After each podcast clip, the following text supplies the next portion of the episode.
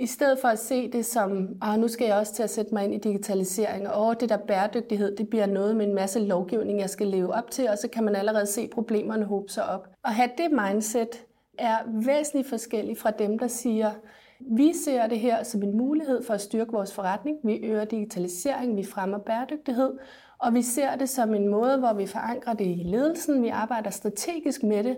Og det vi jo kan se, det er, at de virksomheder, de kommer bare meget længere. Velkommen til Bæredygtig Business. En podcast, hvor vi undersøger sammenhængen mellem bæredygtighed og forretning. Den sociale ulighed stiger, og klimakatastrofen er ved at løbe løbsk. Konsekvenserne af biodiversitetskrisen og kollaps af økosystemer er ganske uoverskuelige. Men vejen ud af problemerne er, at vi laver en verden, hvor bæredygtighed kan betale sig. Mit navn er Steffen Marksø. Jeg er forfatter og foredragsholder og direktør i konsulenthuset Sustain Business. Jeg taler med førende eksperter om, hvordan bæredygtighed kan gøres til god forretning. Goddag, Trine Plambæk. Hej, Steffen. Velkommen tilbage i Bæredygtig Business. Tusind tak, og tak fordi du vil se mig igen. Jamen, det vil jeg i hvert fald, og jeg er jo glad for, at du vil deltage igen. Vi fik jo lavet en god episode sidst. Tak, det synes jeg også. Det synes jeg nemlig også, og det er der faktisk også mange andre, der synes. Men noget af det, vi skal jo tale om i dag, det er, at der er jo sket noget nyt, ikke mindst i dit liv. Du har fået en ny titel på Alexandra Instituttet. Hvad er det, du er blevet nu? Jamen, jeg er blevet øh, Director of Digital Sustainability. Og det er jo ret spændende det her med, hvordan kan vi kombinere de fordele, der ligger i digitaliseringen, samtidig med at løse nogle af problemerne over i bæredygtighedsarenaen. Og det skal vi snakke lidt om. Men grunden til, at vi skal tale sammen igen, udover at vi snakkes ved en gang imellem, og det er jo virkelig hyggeligt, fordi du er jo en af dem, som jeg følger meget med, hvor jeg føler, at jeg lærer lidt hver eneste gang, jeg snakker med dig, fordi du holder dig rigtig godt orienteret omkring det her. Og du har jo faktisk været med til, sammen med dine andre gode kolleger, at lave ret mange spændende rapporter omkring bæredygtighed generelt, men hele tiden med den der erhvervsvinkel. Og I har lavet en ny rapport nu, som vi også skal tale om. Men til dem, der ikke har hørt den første episode med dig, som jo ikke er nødvendig at høre for at høre den her episode, kan du ikke lige fortælle, hvem er det, Trine Blambæk er, og hvad er det der Alexandra Institut for noget? Jo, det skal jeg nok. Tusind tak, og sikkert en god intro. Alexandra Instituttet er jo et af Danmarks øh, syv GTS-institutter, og øh, vi er sat i verden for at få den nyeste viden ud og gøre gang ud ved private og offentlige virksomheder. Og vores fokusområde er digitalisering. Så vi skal simpelthen hjælpe private og offentlige virksomheder med at bruge digitaliseringen på den allerbedste måde.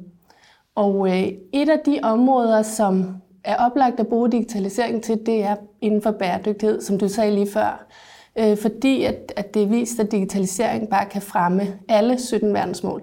Så der er ikke nogen af aspekterne, når vi vil arbejde med bæredygtig omstilling, hvor digitalisering ikke er relevant. Øhm, så derfor har vi simpelthen et fokusområde for det på Alexander Institut, og det er det, jeg står i spidsen for. Og vi har været i gang i mange år efterhånden og, og får flere og flere med ombord. Og det er jo også fordi, vi oplever, at efterspørgselen efter netop den her viden øh, er vokset helt markant.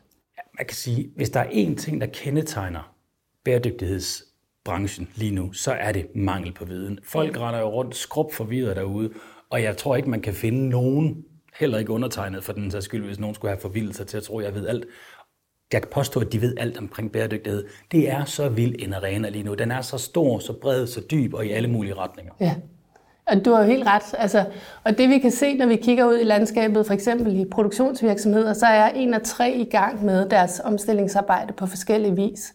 Men det de også fortæller virksomheden, det er jo faktisk, at hver anden mangler viden. Øhm, og det er jo derfor, at det er, er relevant, og det er derfor, vi oplever, at de henvender sig til Alexander Instituttet. Og måske skulle jeg tilføje også, fordi det er noget af det, der er også er vigtigt for os, at du spurgte, hvem jeg var lige før, at, øh, at udover at have det her fokus, altså dyb viden om bæredygtighed og hvordan vi kan bruge digitalisering, så er der også et tredje ben, som, øh, som jeg øh, spiller på banen sammen med gode kollegaer herfra, og det er adfærdsvinklen. Altså fordi vi jo også øh, på mange måder kan fremme bæredygtighed ved at understøtte bæredygtig adfærd. Og det er både sådan helt konkret med, hvordan vi kan agere mere bæredygtigt, men det handler også om, at at have viden om, hvad, hvad, vil, hvad vil det sige med bæredygtig ledelse? Hvad vil det sige at omstille og transformere en virksomhed, øh, så den bliver mere bæredygtig? Ja. Og det, det er et af de aspekter, hvor vi også øh, hjælper virksomhederne. Man kunne jo godt forestille sig, hvis man talte digitalisering og bæredygtighed, kunne man kravle rigtig højt op i et eller andet tårn, hvis vi ikke får det der ned i noget adfærd, så der bliver lavet noget om. Altså vi kan jo lave rigtig mange fine øvelser teoretisk, men bæredygtighed har jo altså kun værdi, hvis der sker noget i praksis. Det er jo faktisk også det, vi skal tale om i dag, hvor vi netop har fokus på produktionsvirksomheder. Det er nogle af dem, jeg selv synes er virkelig interessant, fordi man kan godt nogle gange, og man bidrager jo selv til det, når man snakken går omkring bæredygtighed, så bliver det højt flyvende, og vi snakker ny taksonomi og nye øh, rapporteringskrav og alle mulige ting, og LSA og data, data, data. Og så sidder den ganske almindelige produktionsvirksomhed derude ikke, med 50-100 medarbejdere, måske endda mindre, dem er der også rigtig mange af. Og de vil egentlig gerne bidrage, men det hele bliver jo et virvar. De har jo rent faktisk et arbejde, der skal passes derude, altså en, et firma, der skal køre rundt. Så det der med at få noget af det her ind i adfærden, ind i praksis, det er jo det, der er det spændende.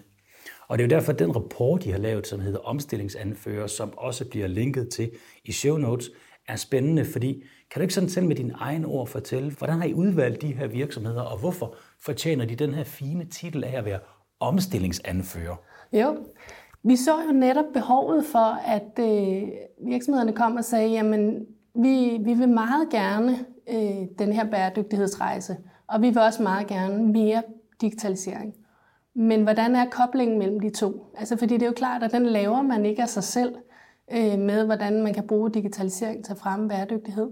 Så det vi øh, har arbejdet en del på, det er at gøre det konkret. Sådan at, at man ikke bare taler om de der buzzword øh, med digitale twi- twins eller digital twins og sensorer og kunstig intelligens og visual computing. Altså det kan, man kan flyve dem rundt. Ja, ja.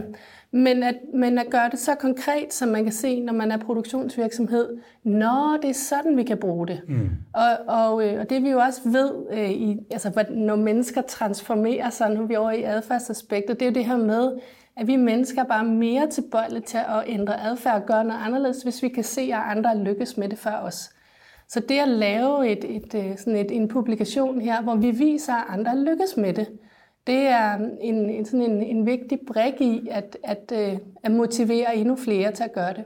Det er meget enig i. Og, og det er jo noget af det, jeg godt kan lide ved sådan en skriv som det her, det er, som du selv er inde på, det er jordnært. Altså det er jo det er virksomheder, man som produktionsvirksomhed kan spejle sig i. Yeah. Noget af det, man tit får at vide, når man er ude og holde mange foredrag omkring bæredygtighed, det ved jeg også, at du gør, det er, åh, det er altid de store virksomheder, der bliver nævnt som cases. Ikke? Fordi det har man svært ved at spejle sig i, når man sidder som mindre virksomhed. Og, det, og der kan man sige, det har I jo taget hånd om der. Det er jo meget ganske almindelige virksomheder. Jamen, det er det.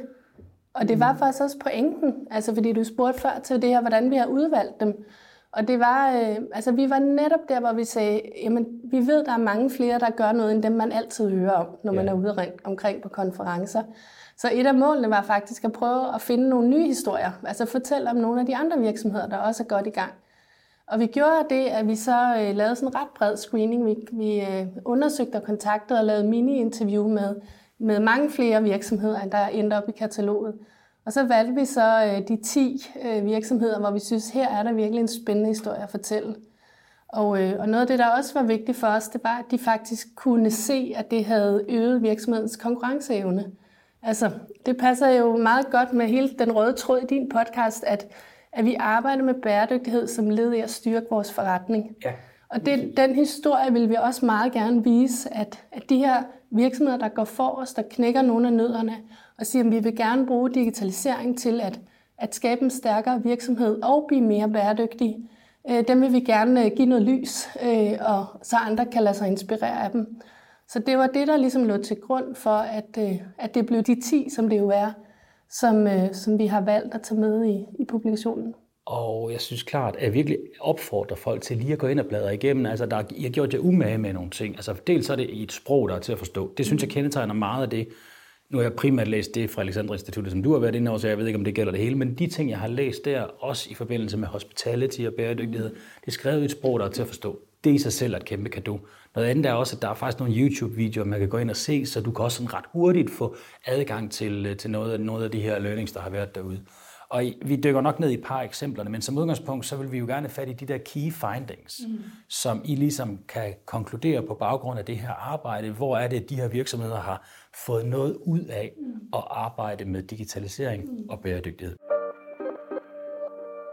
Inden vi går ned i det her, jeres øh, learnings, eller de her øh, ting, I har fået ud af det, skal vi så ikke lige dvæle ved, lidt ved det her med digitalisering og bæredygtighed, fordi det er jo også noget af det, der er meget udskilt. Mm. Altså, der er jo mange, som hvis man er i nogle bestemte kredse, så kan man godt have en tendens, så gang imellem, så hører man lige, ah, men det behøver vi ikke at, at tænke på, digitaliseringen skal nok løse det, teknologien skal nok løse det.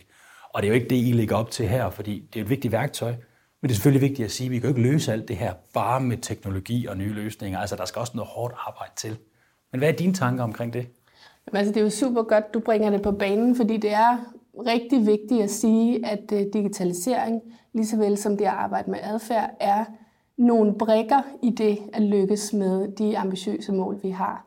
Øh, og der er mange andre ting, man også kan gøre, og meget andet sådan, Øh, kompetencer, man skal med fordel kan få ombord for at lykkes med en bæredygtig transformation af virksomheden. Men digitalisering er bare en, en, øh, en væsentlig spiller. Og det vi jo også skal se øh, i forhold til, om man så skal sidde og vente på, at digitaliseringen er helt klar og helt færdig, eller eller man skal gå i gang, det er jo, at de virksomheder, der går i gang, de, det, er, det er den rigtige måde at gøre det på. Fordi det at begynde at transformere sin virksomhed, det, det er sådan en learning by doing. Man skal, man skal ud og, og prøve det af i sin virksomhed. Øh, og så viser det jo også typisk, at når man så er i gang, så finder du de småjusteringer, der skal til, for at det bliver rigtig godt. Men man skal bare igennem den der proces, og derfor er der ingen grund til at vente. Øhm, og når man er i gang, så bliver du også mere moden, fordi du får lært nogle ting i processen, du får sat dig ind i, hvad, hvad er godt for min virksomhed, Øhm, og det gør bare, at du er klar til at rykke endnu videre øh, om et halvt år, eller hvordan øh, det nu er i din proces, end hvis du havde siddet og ventet på, at det hele skulle være klappet og klart. Det er en virkelig god ja. pointe. Der er faktisk mange, der undervurderer, hvor meget læring der ligger i at tage de første skridt. Ja. Altså det, at man kommer ned, og man forstår, okay, min organisation ser sådan her ud, jeg har de her emissioner, jeg har de her belastninger på det sociale, hvad betyder det, hvor er jeg god, hvor er jeg mindre god. Altså der er rigtig meget læring i det, og derfor er det altså også det er lidt en bjørnetjeneste, når man ser virksomheder lige outsource det til en eller anden nyuddannet, der så bare lige kan sidde med det her område, eller man bare skubber over til kvalitetsmedarbejderen, som i forvejen har travlt, som også lige skal løbe med den her. Men man misser altså dels det strategiske, fordi hvis man som ejer eller leder af en virksomhed forstår bæredygtighed, så kan man også bedre transformere sin virksomhed i retningen af, hvor det er, fremtidens marked kommer til at være. Øh, jeg vil sige, der er ikke nogen, der er så vigtige, at alle deres opgaver er vigtigere end at lære noget om bæredygtighed. Jamen, det er så fint sagt.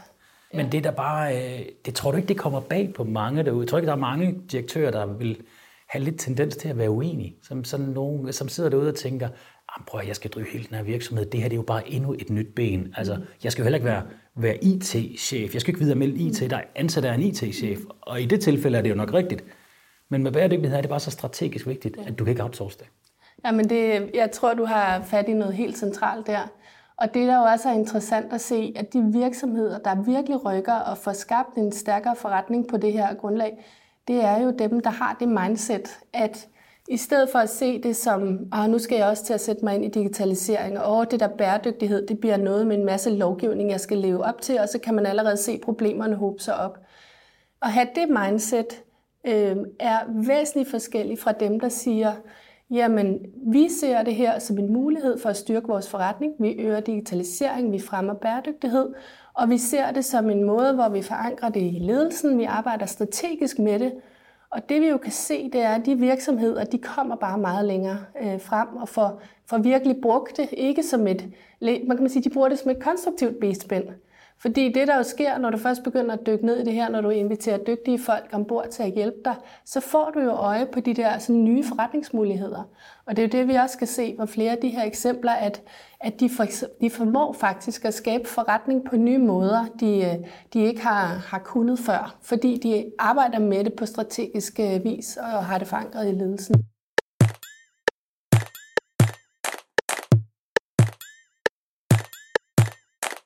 Og det er jo sjovt, ikke? Fordi altså, compliance er jo, altså, vi snakker jo lovgivning, der er ting, man skal gøre. Og så kan man jo være sur over det hele vejen, øh, mens man løser tingene, eller man kan prøve at se lø eller mulighederne i det. Og det er jo sådan lidt klasse, der er halvtomt, halvfyldt diskussion, og det er sådan lidt for tærsket, men der er jo bare noget om det. Hvis man tror, det her det bliver en stor øv GDPR-opgave, compliance-opgave gange 1000, så er der jo ingen energi i at løbe med den her opgave. Og tit dem, der tænker det, det er altså også dem, der ikke har været nede og dykke lidt i det. Fordi når man først finder ud af, hvad det drejer sig om, og er en af dem, der kan begynde at svare på nogle spørgsmål, altså så, så vokser man jo i det. Så det er, ja, et kæmpe, kæmpe kado til, øh, til dem, der, der tager opgaven op og arbejder med det derude i produktionsvirksomhederne.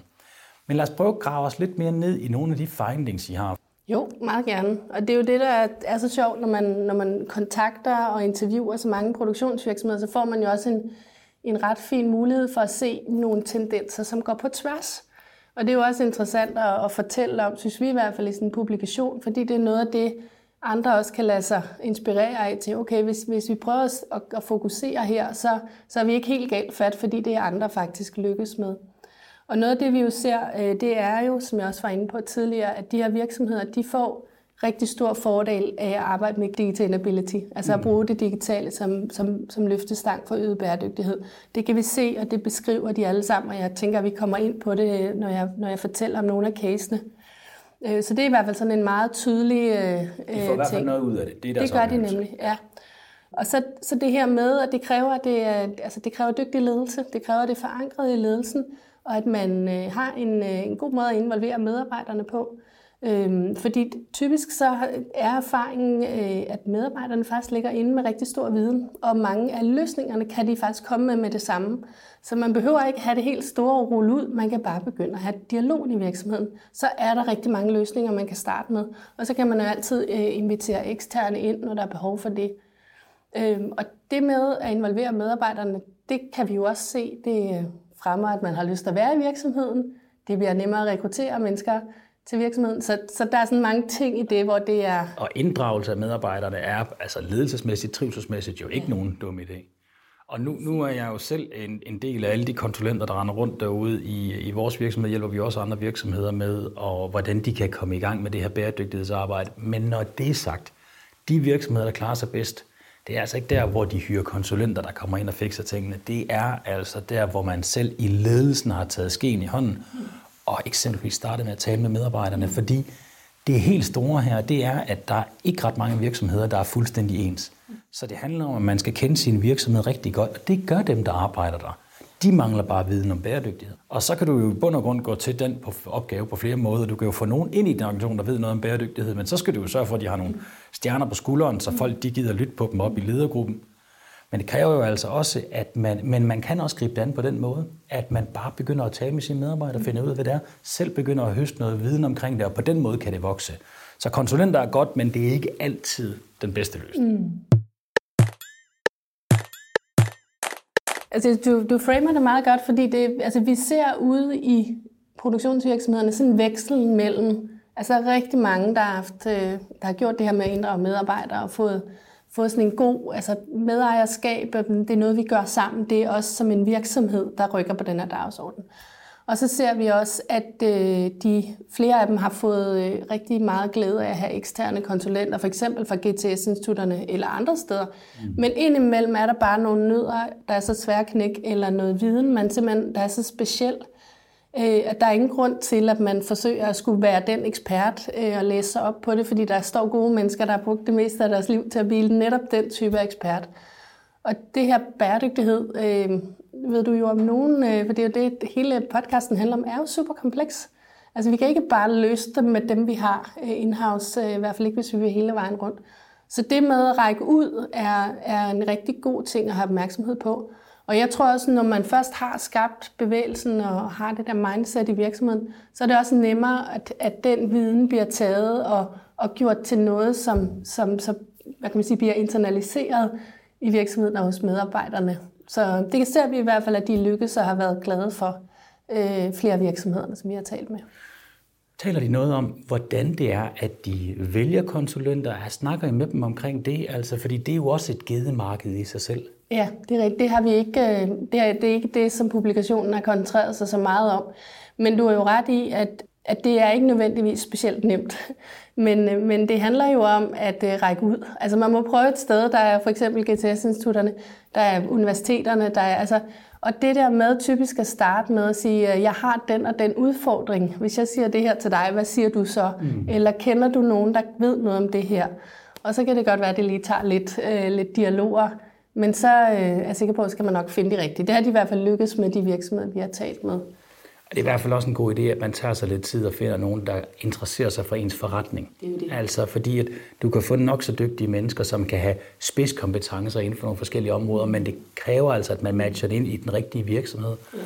Fordi øh, du kan jo, altså når det handler om bæredygtighed, der er jo så mange steder, man kan sætte ind. Ja. Men, men der er altså også en vej, der er mere oplagt end andre. Og der skal man jo finde det der spændende krydsfelt, der er mellem noget, både dine kunder synes, der er interessant, noget, der positionerer dig godt til fremtidens marked, men altså også noget, hvor du rammer de compliance-niveau, du selvfølgelig skal lande på på et tidspunkt. Så der er mange aspekter, man skal tage med ind over.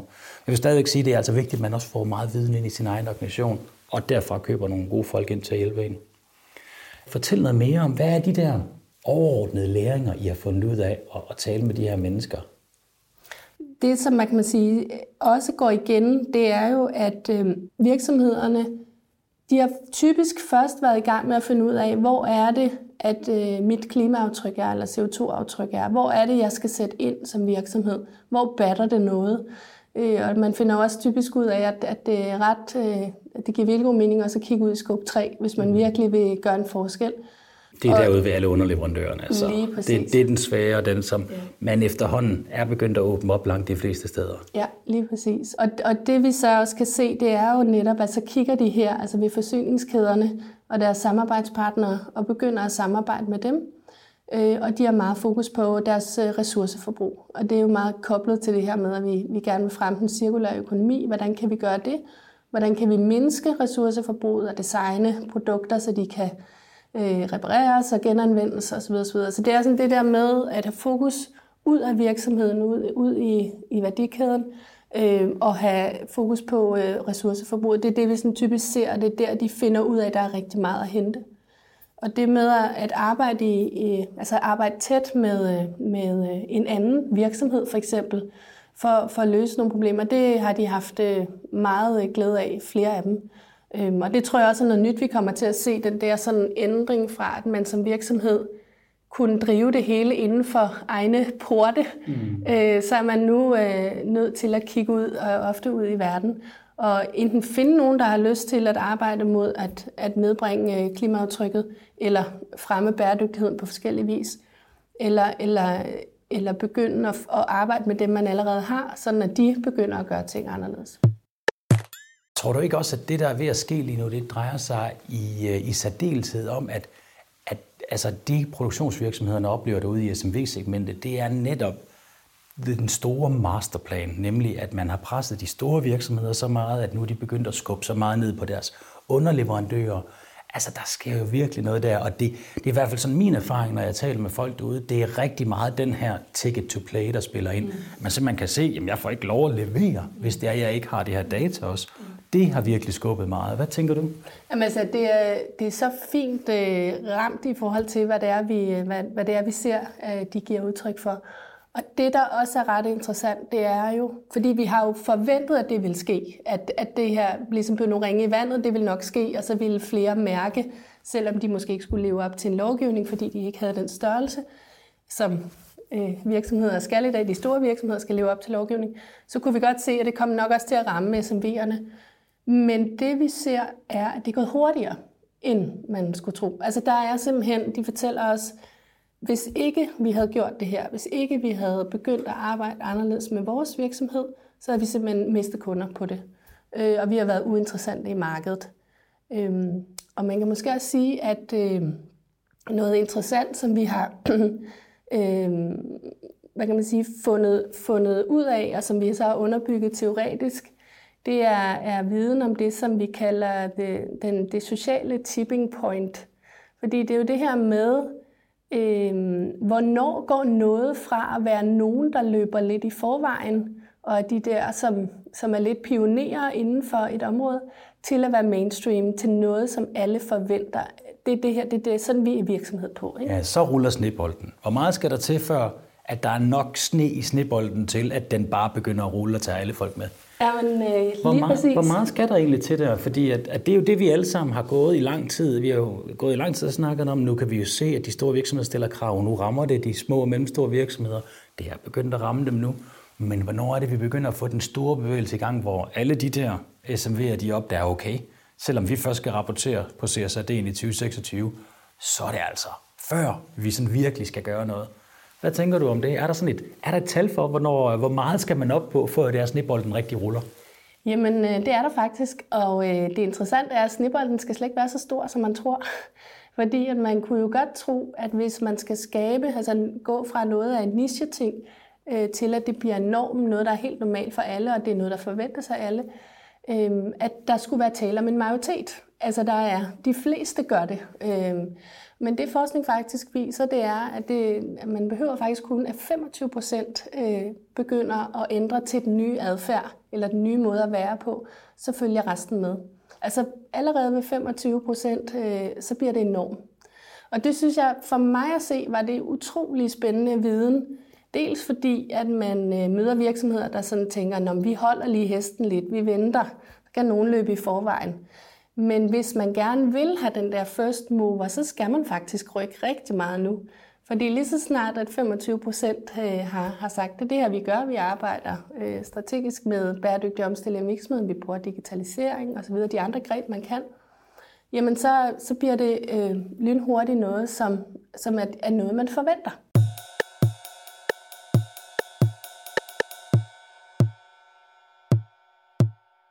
Tilbage til omstillingsanførende, de gode produktionsvirksomheder derude. Jeg synes, noget af det, vi savner lige nu, det er simpelthen nogle konkrete eksempler på, hvordan digitalisering og bæredygtighed kan gå hånd i hånd. Fordi det er virkelig noget, folk siger meget. Mm. Skal vi ikke få nogle, nogle gode eksempler? Hvad er dine yndlingseksempler fra, fra de 10 virksomheder? Jamen altså, det er jo enormt fedt at få muligheden for at fortælle om det, fordi det, jeg kan sige, øh, har været kendetegn ved, ved det her projekt, som vi jo har været i gang med i, i et godt stykke tid, det er jo, at man bliver simpelthen så glad.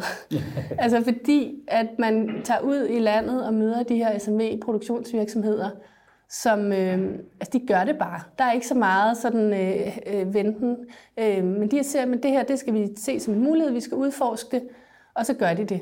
Og, og jeg, bliver, jeg, jeg, altså jeg er virkelig blevet imponeret øh, mange gange undervejs.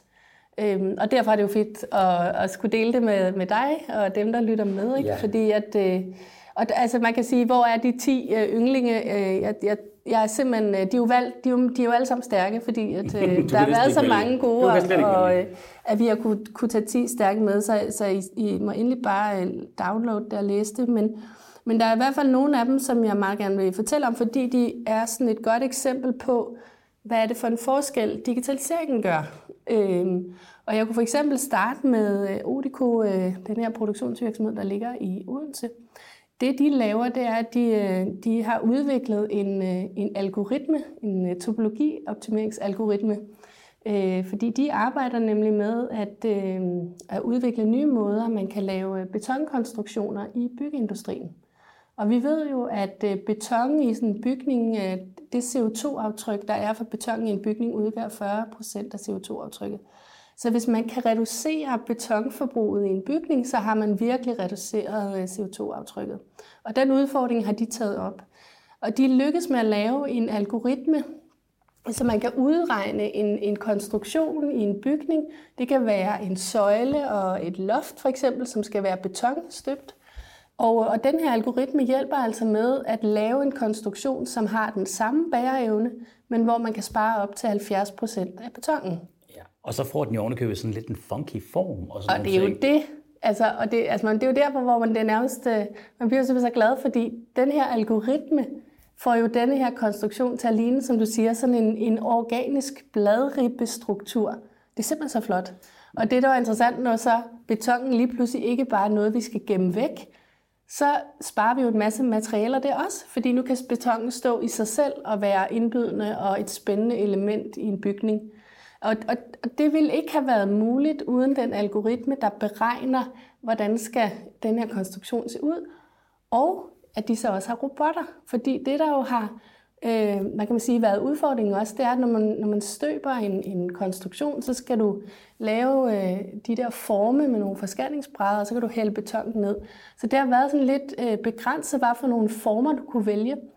Men ved at lave støbeformene med robotter, der ligesom skærer ud i et materiale, øh, så kan du lave de her organiske øh, former og, og ligesom få, få beton til nærmest at have alle alle former. De har knækket nogle nødder ved hjælp af det digitale, som, som muliggør det her. Ja, men det viser jo også bare, at der faktisk er håb forude. Ikke? Fordi, jamen helt ærligt, så har vi jo altid, når vi har støbt ting, så har det kørt nogenlunde på den samme måde, hvor vi har støbt i nogle bestemte former. Det var jo bare noget, der skulle bære en masse ting sig ind bag ved alt muligt. Så stod det der virkelig klimabelastende beton derinde bagved hvor man nu får det designet på en helt anden måde, fordi man bruger teknologien, så man kan se, at man kan bære det samme med meget mindre materiale. Mm. Og man skal også være en dårlig købmand, hvis man ikke kan sælge det her koncept alene på, at, at æstetikken er anderledes, så du har den her gode historie, hvor du rent faktisk kan sige, prøv at se, hvor flot det her beton er. Det er faktisk positivt, fordi vi bruger 70% mindre materiale. Så, så der er jo der er mange gode elementer i det, men det viser også bare, at vi mennesker har bare tendens til at tro, at altså meget sådan binært, er beton godt, eller er det ikke godt? Mm. Måske er beton egentlig rigtig fint, hvis man bare lige kombinerede det med noget, noget øh, teknologi, der gjorde, at man kunne få de bedste dele, og så skrue ned for noget af det, der var knap så godt, mm. altså mængden. Et af de eksempler, jeg bedst kan lide, det er jo Velers stol, som bliver produceret ved, øh, ved de gode mennesker. Og Letbæk. Letbæk, ja. Og jeg, jeg kender jo Michael, fordi at da jeg var i Holmøs, fik vi også lavet en stol i samarbejde med dem.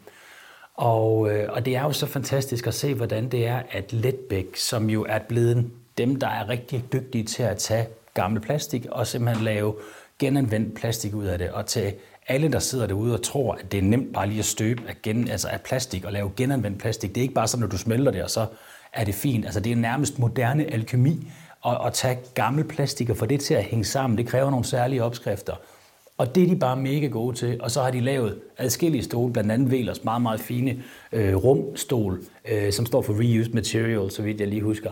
Og det er, det er bare lækkert, fordi der kan man sige, genanvendt plastik er jo ikke det, der kommer til at redde verden, men det er et rigtig godt skridt i retningen af, at vi trods alt bruger plastik mere og mere. Mm.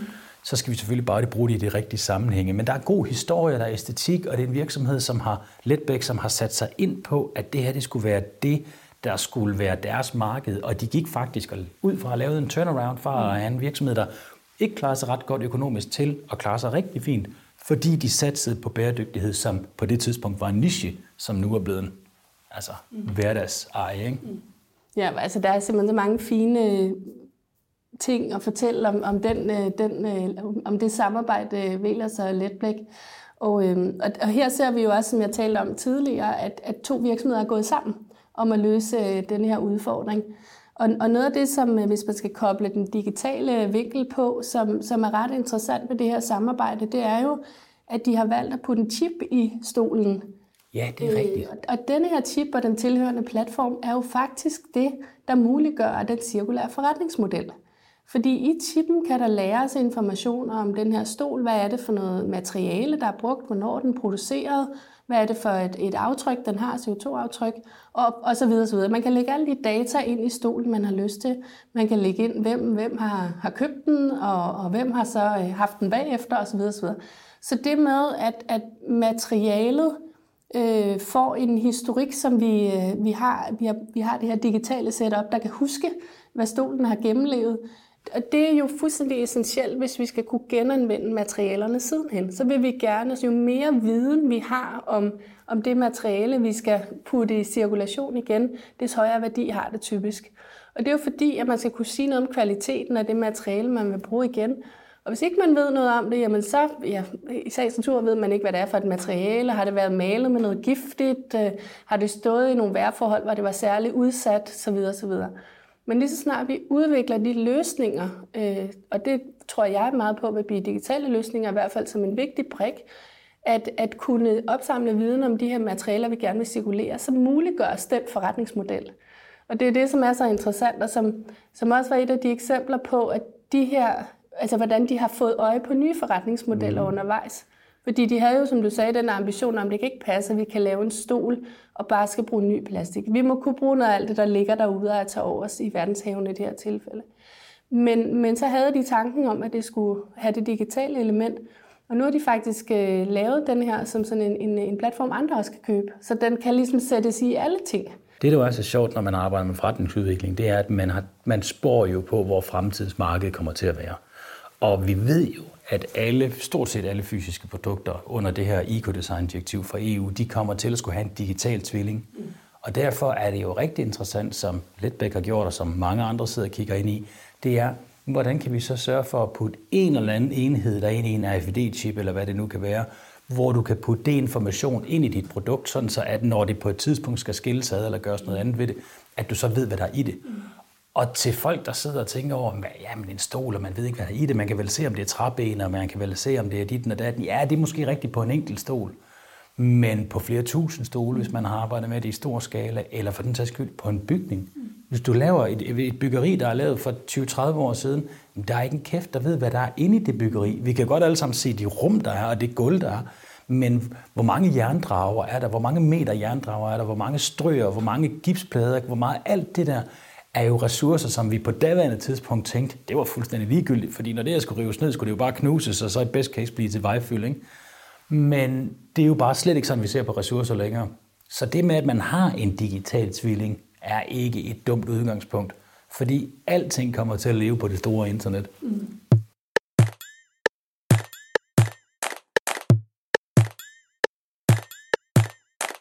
Jeg synes, det er så interessant, fordi noget af det, når vi snakker digitalisering og bæredygtighed, jeg kan godt være sådan lidt, øh, så tænker jeg tit, at åh, jamen, det er fordi, man kan effektivisere en masse ting. Der er også nye forretningsmuligheder, som det her viser. Men der er også mange elementer, hvor man kan effektivisere processerne med, med teknologi. Det er der bestemt. Det er jo også noget af det, man typisk taler om, at, at det er sådan et, et, et godt sted at starte. Altså du kører den... Øh, du kører det produktionsapparat, du ligesom altid har gjort, og du sikkert har arbejdet på at forfine. Øhm, og når man så fortsætter ud af det spor og får endnu flere data om, hvordan det fungerer, det her produktionsapparat, så kan du også sætte endnu mere præcist ind der, hvor der er noget mere at spare, eller man kan justere på ting. Et eksempel, hvis jeg skal tage et mere fra, fra omstillingsanfører, så er det øhm, øh, gardneriet øh, Queen Flowers, som øh, de, de er simpelthen verdens største producent af Kalango, som også hedder yeah. brændende kærlighed. yeah. Og jeg tror ikke, der er nogen af os, der ikke har set eller haft sådan en plante i øh, vores hjem. Det er en klassiker. Det er en klassiker, det må man sige. Og der er jo det ved de her kalangoer, det er jo, de, øh, de, de vokser i drivhus, øhm, og under meget, meget kontrolleret forhold. Og, og sådan et drivhus skal jo enten varmes op eller køles ned øh, og, og, og justeres på forskellige vis. Man, man, der er mange parametre, man kan justere sådan indeklima på. Og, øh, og det de oplevede, øh, da de begyndte at arbejde med deres data, det var, at de kunne faktisk ved hjælp af den her algoritme og ved hjælp af data, så kunne de begynde at forudsige, øh, hvordan, altså man kunne være på forkant med, øh, hvordan indeklimaet skulle justeres til at være perfekt. Fordi det, de har gjort, det er, at de har, øh, øh de har masser af sensorer, der sidder rundt omkring i drivhuset og kan måle fugt og lys og øh, CO2 og forskellige andre ting, lysforhold. Øhm, de ved præcis, hvad der er de optimale vækstvilkår for de her planter. Altså, hvor meget lys skal de have, og fugt og så videre, næring og al, alle de ting, man, man kan vide om, om trivsel af en plante. Og så endelig så har de data om vejrudsigter og energipriser. Øh, og de forskellige typer af data kan man så samkøre, og ved hjælp af den her algoritme, så kan man simpelthen meget mere præcist få balanceret, hvordan den her, øh, det her indeklima i drivhus skal være. Og så kan man bruge energien der, hvor energien, på tidspunkter, hvor energien er billig, og jo også ofte øh, mere øh, grøn. Og, øh, og på den måde har de faktisk både på CO2-regnskabet og på det økonomiske regnskab fået en kæmpe gevinst af at, at arbejde med deres data på den her sådan lidt kloge vis. Ja, det er simpelthen så smart. Altså selvfølgelig kan man jo godt sidde selv i Excel-ark og, og styre det her, men det bliver nok en relativt lang proces. Men det er jo fantastisk, når man begynder at have den der computerkraft, ja. som der kan ligge i sådan en algoritme, hvor du kan begynde at regne sådan nogle ting frem. Ja. Så har vi jo for eksempel også lavet løsninger, hvor vi, vi er med til at lave øh, øh, en større viden om, hvad der sker, når skybrud rammer. Altså sådan, at man, øh, vi kalder det det dynamiske oversvømmelseskort. Mm. Det der jo er med det, det er, at man bruger data fra dels øh, det, man ved om det kommende vejr, men også øh, vejret, der har været tidligere. Så bruger man bydata, og på den måde kan man lave et kort, og så kan man simpelthen øh, forudse, hvor vil byen blive ramt hårdest, hvis så også meget øh, enten øh, havvandsstigninger eller skybrud. Vi kan jo ikke bygge for eksempel dæmninger rundt om, øh, om, om alle kyster. Så der er noget, vi må acceptere bliver oversvømmet en gang imellem, og så kan vi bygge os ud af det, at det kan tåle det. Og så er der noget, vi gerne vil passe på. Men der er en verden til forskel på, at man trods alt ved, okay, det er inden for det her område, vi skal forvente, Præcis. at der sker noget, i stedet for, at man ligesom i USA farer rundt og så hvad hedder det, hammer, øh, hammer plader på alle vinduerne, når der kommer en tropisk storm. Mm. Altså det med, at man ved det lidt mere i detalje, hvor er det, altså når vi nu endelig står i alle de her problemer, hvor er det smart, at teknologien så trods alt kan hjælpe lidt der. Du har helt ret, og der er jo, altså, der er jo simpelthen de her virkelig mange gode eksempler på det. Øhm, og øh, Altså, der er også et sådan lidt sjovt eksempel, fordi der er en virksomhed, der lever af at lave øh, klippemaskiner. Altså de maskiner, der kan klippe alt grønt, så hække- og græslåmaskiner. Mm. Eller, ja, altså, og de, de har produktion til hele verden. Øh, virksomheden hedder GreenTech og ligger i Kolding. Og, øh, og de er rigtig dygtige til at lave de her øh, klippemaskiner, der, der, der kan klippe det grønne. Og, øh, og de arbejder jo også med at få deres maskiner til at køre, så de bruger mindre brændstof. Og noget interessant var, at de fortalte, øh, man, man, man kender måske, hvis man har slået græs en gang, så vil man gerne slå med en lille smule overlap mellem, mellem banerne. Fordi at øh, hvis ikke man gør det, så står der sådan en stridthår af, af ja, ja. for langt græs mellem, mellem banerne. Ja. Og, og, øh, og det der overlap, det øh, er typisk, når, der er sådan, når, det bliver, når, man, når det er en manuel, en person, der selv skal gøre det, det er sådan en 10-15 cm.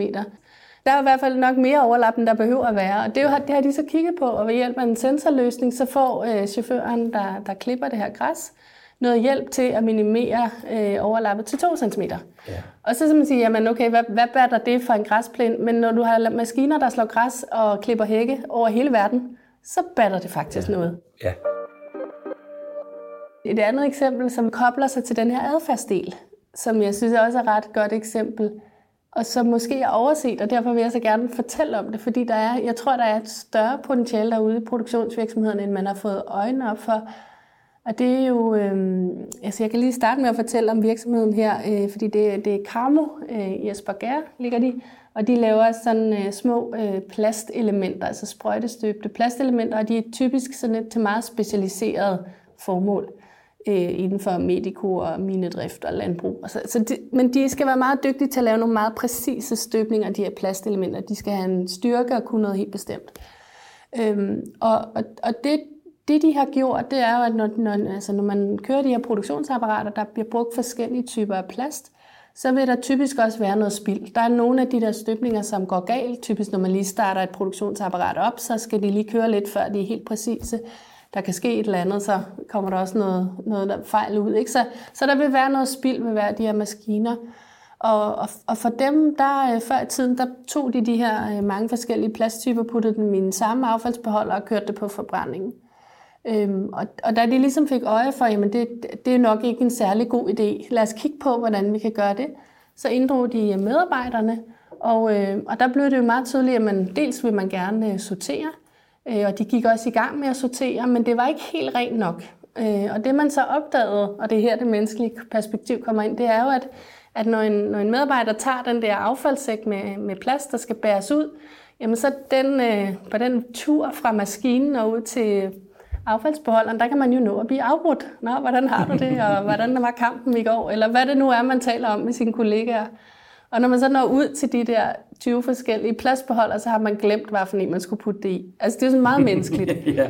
Og løsningen var lige så enkel og menneskelig, det var, at de sagde, jamen lad os, fordi vi har jo data om, hvad det er for noget plast, der kører på hvilken produktionsapparat, så lad os printe en lille label, så man kan sætte på den der pose, og så kan du blive afbrudt alle de gange, du vil, og stadigvæk få puttet det ud. Okay, så det, så, så, så det forsøg, det gik på at få lavet et system, hvor man ikke glemmer, hvordan man skal smide, eller at man skal sortere den korrekt så det bliver genanvendt. Ja, og det er ret sjovt, fordi vi sidder og smiler, men det er faktisk, fordi man havde øh, opmærksomhed på det her adfærdsaspekt, at det lykkedes dem at sikre 60% genanvendelse af 20 plastfraktioner.